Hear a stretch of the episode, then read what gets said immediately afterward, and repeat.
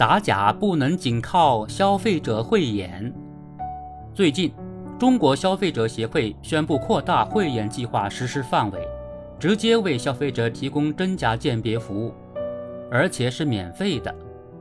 消费者在维权中不再是孤军奋战，他们的背后站着中消协，中消协背后站着消费者权益保护法和专业机构，法律和专业是慧眼计划的最大底气。不过，从使用体验来看，这双慧眼想练成火眼金睛，震慑不法商家，还得继续淬炼。在鉴别机构环节，鉴别本身就是消费领域的难题。就化妆品而言，不同国家销售的版本、不同批次都有差异，对于平台鉴别能力是不小的考验。比如，首批加入慧眼计划检测机构的一家电商平台，拥有自己的鉴别团队，鉴别能力比较受业内认可。但这次其开放的慧眼鉴别服务，仅仅是个人鉴别师的线上鉴别服务，而不是平台官方的线下鉴别服务。这客观上导致了一个问题：平台又是裁判员，又是运动员，而且还要派出替补球员。给竞争对手当裁判。随即询问了几个主流电商平台，大多数平台和商家均表示不认可某些电商平台等第三方鉴定。消费者通过会员计划拿到的鉴别书能发挥什么作用？这很考验中消协的公信力。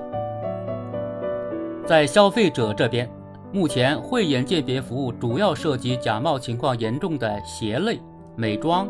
钟表、箱包等高价值商品鉴别需要消费者上传商品必要部位，如商标、名牌、拉链等的照片。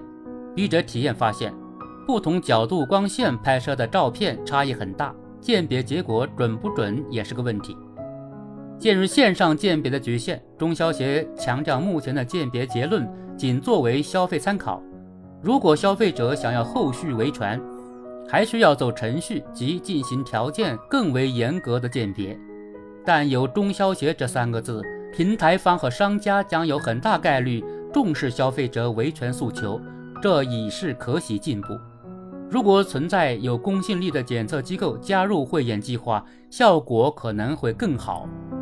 从长远来看，借给消费者一双慧眼是不够的，还要监管部门替消费者出重拳打假。比如，在某电商平台的鉴别需求页面显示已累计鉴别超过四亿件次，从鞋包、化妆品到宠物食品，五花八门。出现如此惊人的鉴别需求，根本原因是造假产业链野火烧不尽，消费者买的不放心。前段时间有媒体调查发现，三千多元的化妆品空瓶居然能卖三百元，可见造假团队。也在不惜本钱的升级。随着跨境电商和市场采购贸易迅猛发展，侵权假冒商品向新业态的漂移越发明显。